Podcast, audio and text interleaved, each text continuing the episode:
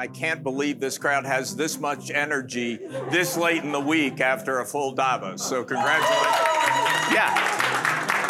I want to thank all of you for coming to the best dinner in Davos. It's this is an object this has been proven by AI. Best dinner, best people, best conversation. So I'm really glad that you've given us some of your time.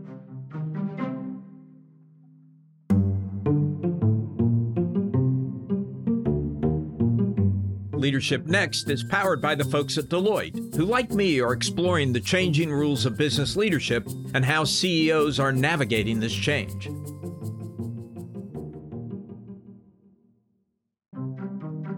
Welcome to Leadership Next, the podcast about the changing rules of business leadership. I'm Alan Murray. And I'm Michal Lev-Ram.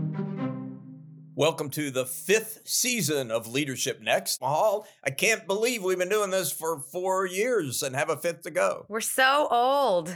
it's it's pretty awesome. We've had a lot of uh, CEOs from a lot of the best known companies in the world on over the course of those four years. But one thing we have never had until this episode is the CEO of Amazon the number two company on the Fortune 500 list, vying for one of the most valuable companies in the world. Jeff Bezos eluded us, but recently Andy Jassy joined Fortune at our annual CEO dinner in Davos. Speaking of Bezos, by the way, I think he only talks space these days. So unless we do an, an episode devoted to that, uh, we're not getting him. But I'm in. yeah, I'm it would in. be cool. It would be cool. in your view, what was different about Bezos as a leader and and Jassy? And obviously, it's a different different era now for for Amazon. What I've been told and what I've observed is Bezos is famous for his customer obsession. Everything was about the customer. You read the letter that he wrote every year. It's customer, customer, customer. And I think he reached the point where employees started to feel like they were chopped liver. Say, hey, wait a minute. Oh, yeah, the customer's important,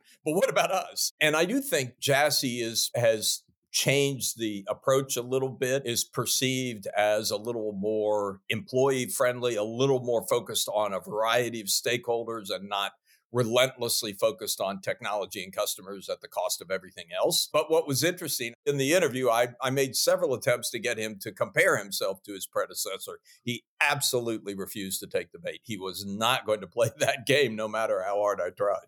Tell tell us about Davos. How was it this year? What was different? What stood out? You know, it's such a strange experience because you get this incredible concentration of CEOs and other prominent people. Either the president of Poland was there, President Zelensky from Ukraine was there, the Secretary of State from the US, the premier from China, all in this tiny little ski town in Switzerland. And, you know, you run into them walking across the street etc. We, for nine years, have gathered together the CEOs who were in town for a dinner on the Thursday night of the event.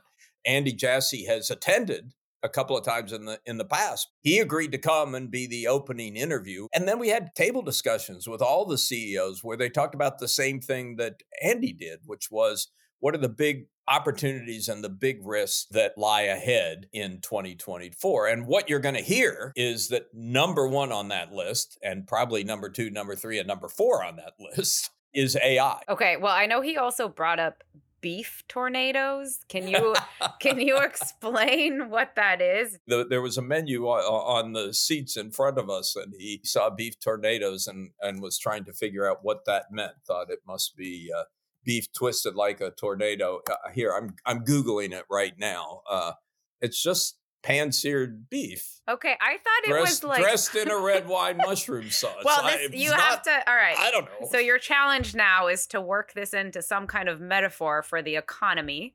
Uh, the economy is in a beef tornado. you know, it's interesting. Um, Amazon, obviously, I mean, we think of it as the everything store. It's the everything company, right? It is just mind boggling how much we interact with Amazon and its various brands. He talked about that. He talked about different tentacles. He talked about what they're doing in medicine. You know, they bought a company called One Medical. I think any company that wants to try and transform medicine in the United States uh, deserves our support. Good, good luck to them. Mm-hmm. It's a massive company that touches our lives in so many ways, which was why this interview was so much fun. I'm really, really sorry you weren't there, Michal, but let's dive in. I remind everyone that this is in a tight room in a tiny little ski village in the Swiss Alps with about 80 CEOs of big global companies. So it's a it's a different context than our normal leadership next. Andy Jassy, why don't you come up here and, and join me? I think needs no introduction. You guys have heard of Amazon. Uh, one and a half million people, one and a half trillion dollars in market cap.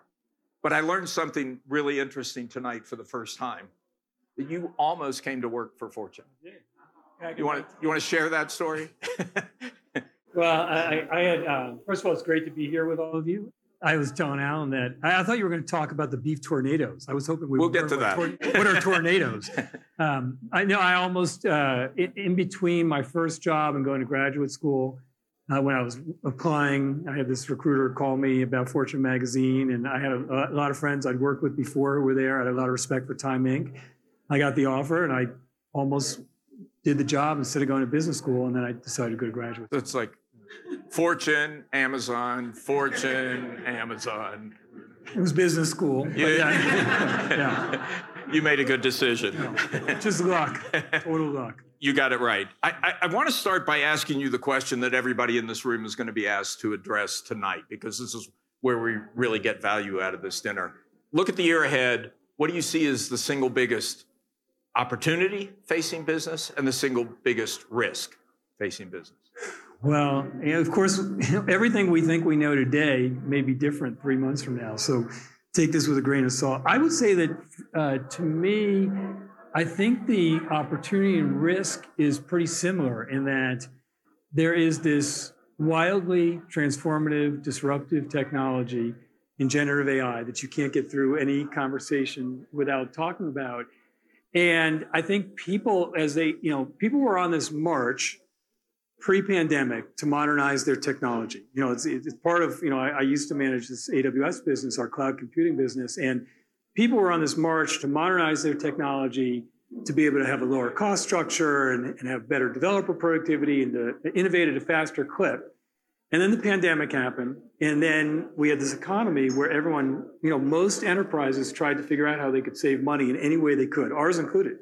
And as you know, a lot of the low-hanging fruit and cost optimization has attenuated over the last you know several months and we're back to starting to invest. I just see companies really battling with the prioritization between are they better off continuing with that modernization of their technology platform or should they spend all their new engineering resources on generative ai and in my opinion you have to think i mean again it's prioritization. Everyone will decide differently. I think you have to think about it in a balanced way because to me, if you don't set, basically, if you don't have your, your technology infrastructure foundation right, you are going to have a hard time being successful with generative AI.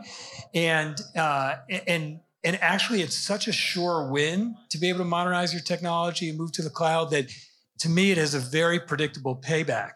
And yet, at the same time, I think you would be foolish not to figure out how to use generative AI successfully. I think everyone is trying to figure out how to be successful in a cost effective and high ROI way. And so I think that to me, the, a lot of companies will end up deciding to take the sure successful win of modernizing their technology platform and setting their foundation right, and then picking at least one or two generative AI uh, initiatives where they can learn how to run it, they can learn how to be successful, they can figure out what you got to do to get the right ROI and the right customer experience for your business.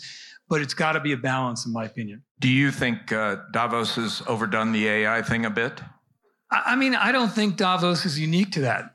Yeah. You know, I, I, think I think it is so exciting. It's really it has the chance to transform virtually every customer experience. I mean, we're building 60-ish applications right now. Well, well that, that's yeah. yeah. Let me ask you about that because yes, every conversation for the last four days has been about AI and particularly generative AI. But when you talk to people about it, they generally talk about OpenAI and Microsoft. Maybe they talk about Google. Maybe they bring in Meta, but they don't talk about Amazon. I mean, do you feel like you've like missed or been behind the parade a little bit on this, or why? Why are we not hearing Amazon in the in the same sentence. I don't know who you're talking to, Al. not not our customers, but uh, you know, I I think that you know most of the conversation, in my opinion, on generative AI so far has really been at the application layer. So things like ChatGPT, which is, by the way, a really remarkable application.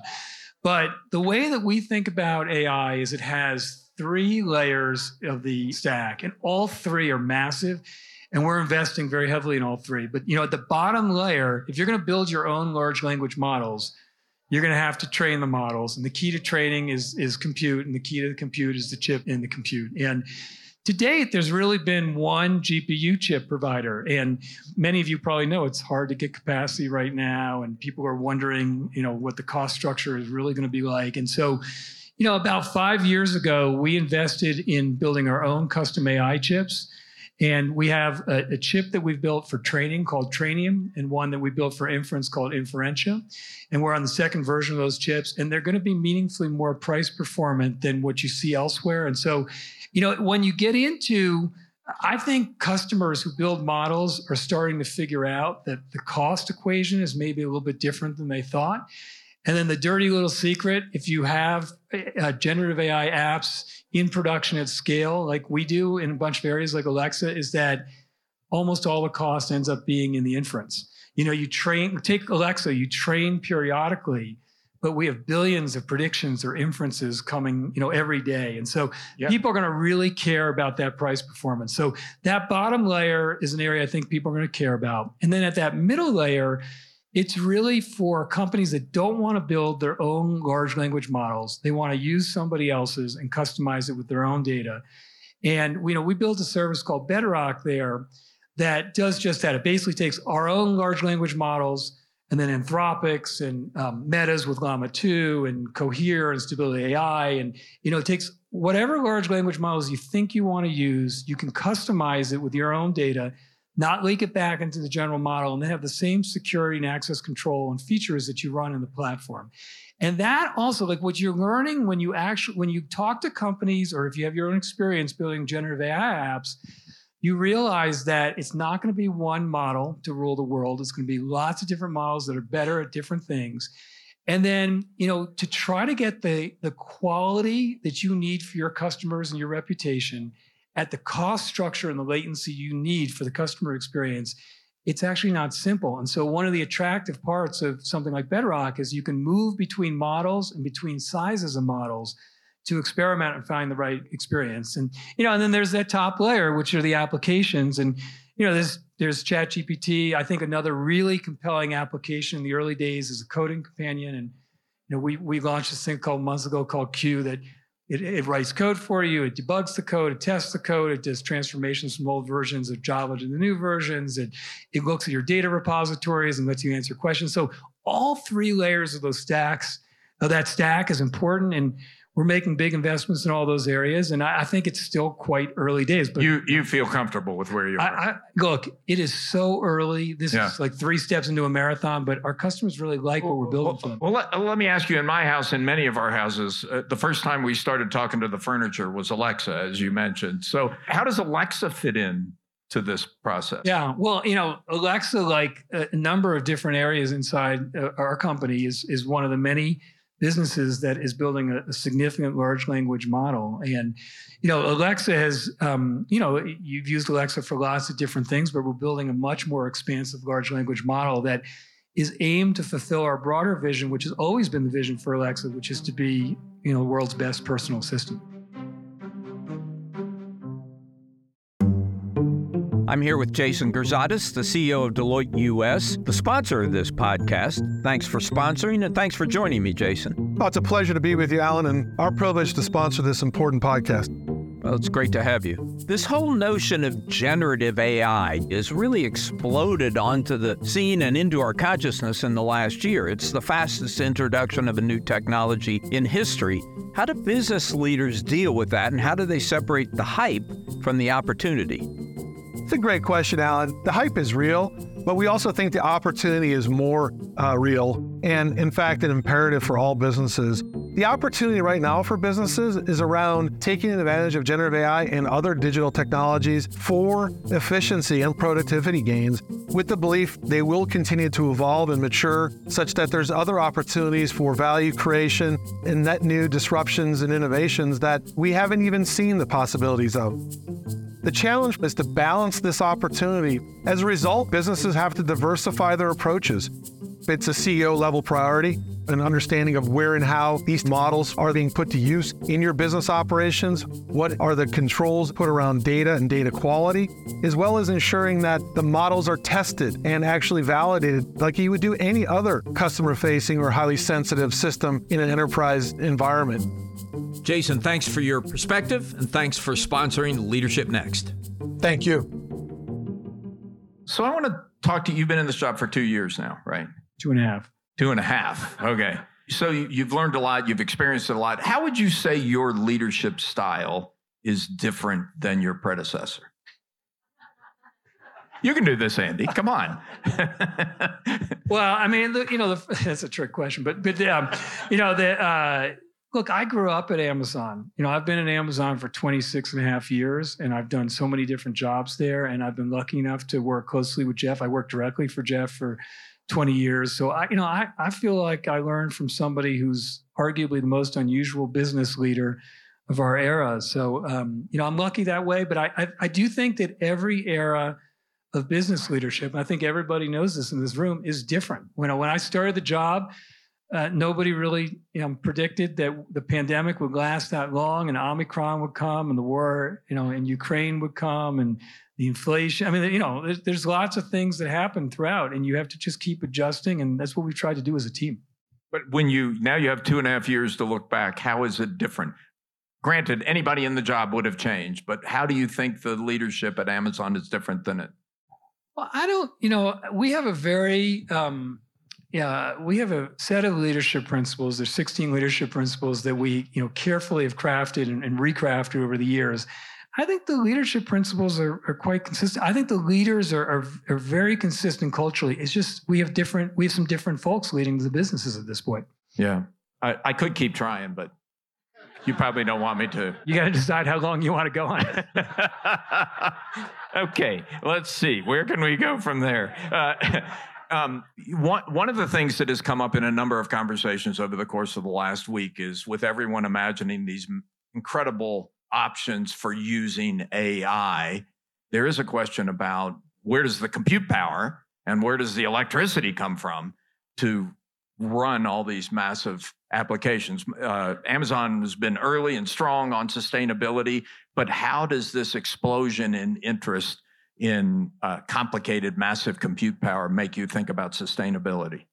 Well, you know, I think we all, I, have been in the Fortune dinner, I think this is maybe my third or fourth year, and we always talk about how important the environment is and how critical it is. And like a lot of, you know, we have this thing called the Climate Pledge where we've, you know, pledged to be uh, carbon zero by 2040. And for a company like ours, it's different than most technology companies. We're already well over 90% renewable energy now. We'll be 100% in 2025. But to get all the way there when you have to ship as many products as we do with as many trucks and you know the packaging and all the buildings it's it's quite difficult. And i i think it's interesting what's happened with power. I, I think that a lot of the municipalities around the world underestimated how much power was required. In fact several of them told us they just took our estimates and cut them by a third. They just didn't believe them and that was during the pandemic and that was before Eh, you know, generative AI came about, and generative, you know, generative AI and these large language models are so power hungry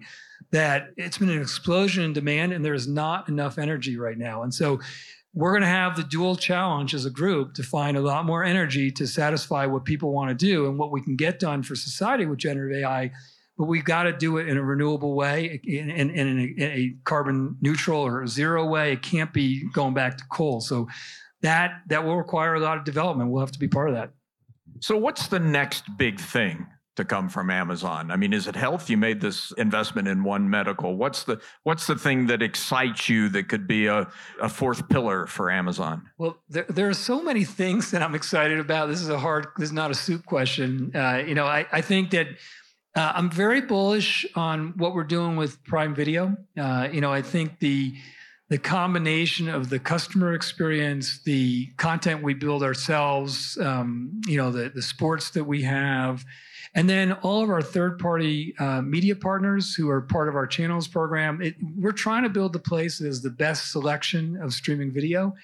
And I think that customers, you know, the, the growth that we've had there, the growth in engagement, the growth in customers, we have a marketplace there. I'm very bullish about that business and how it's progressing.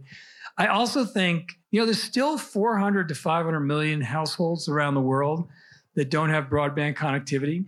And so they can't do the things we take for granted. They can't they can't do education online, they can't do their jobs online, they can't watch entertainment, they can't buy. And so we're pursuing this low Earth orbit satellite that we call Kuiper, that we think will have a real meaningful impact on a lot of people around the world, particularly in rural areas. That I also think will be it's a big capital investment, but I think it will help a lot of people and it will be a good business as well. When will you start to roll that out? We'll start to roll it out this year. You know, we did um, our first two big end-to-end um, test satellites in October that really performed very well. So there's a lot of demand for that. Um, there's demand on the government and the enterprise side, and, and consumers are excited yeah. about it too. Healthcare, there are a lot of people curious about yeah. where you're going in healthcare. You know, I, I feel like when when my parents tell me that they didn't have color TV, you know, I just kind of roll my eyes. Do like like my kids, you know, roll their eyes when uh, I said we didn't have the internet when I was growing up or, or mobile phones.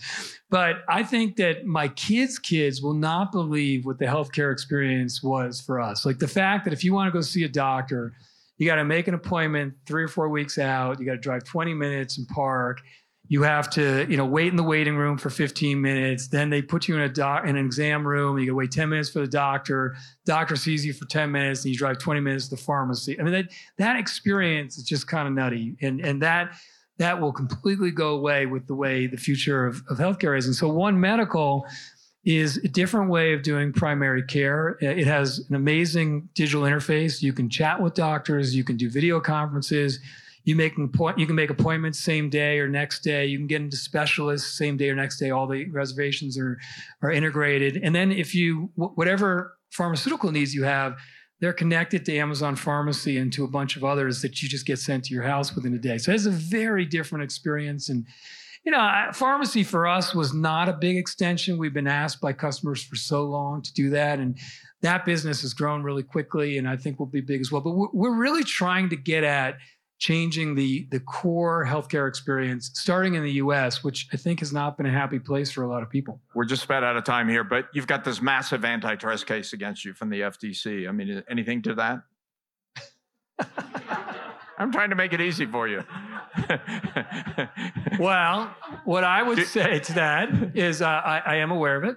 And um, or, or here, here, I'll ask you another question. Have you watched the video of Bill Gates being deposed in the 1990s in his antitrust case? No, I haven't. You haven't? You should. No. Okay. yeah. I would strongly yeah. recommend. I just say, uh, you know, I think all I can say about that is I think that I think they're wrong on the on the facts and the law. And yeah. I think that will be borne out over time. And I think in general we we have to be careful in in Western countries not to kill innovation and not you know there's there's a lot of consolidation in various industries.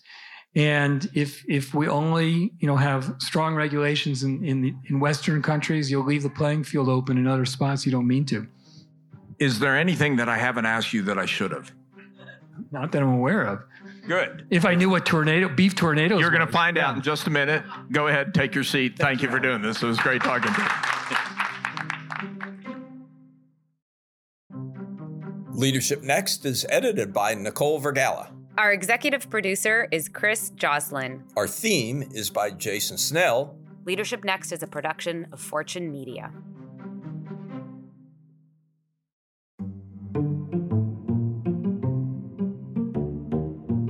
Leadership Next episodes are produced by Fortune's editorial team. The views and opinions expressed by podcast speakers and guests are solely their own and do not reflect the opinions of Deloitte or its personnel. Nor does Deloitte advocate or endorse any individuals or entities featured on the episodes.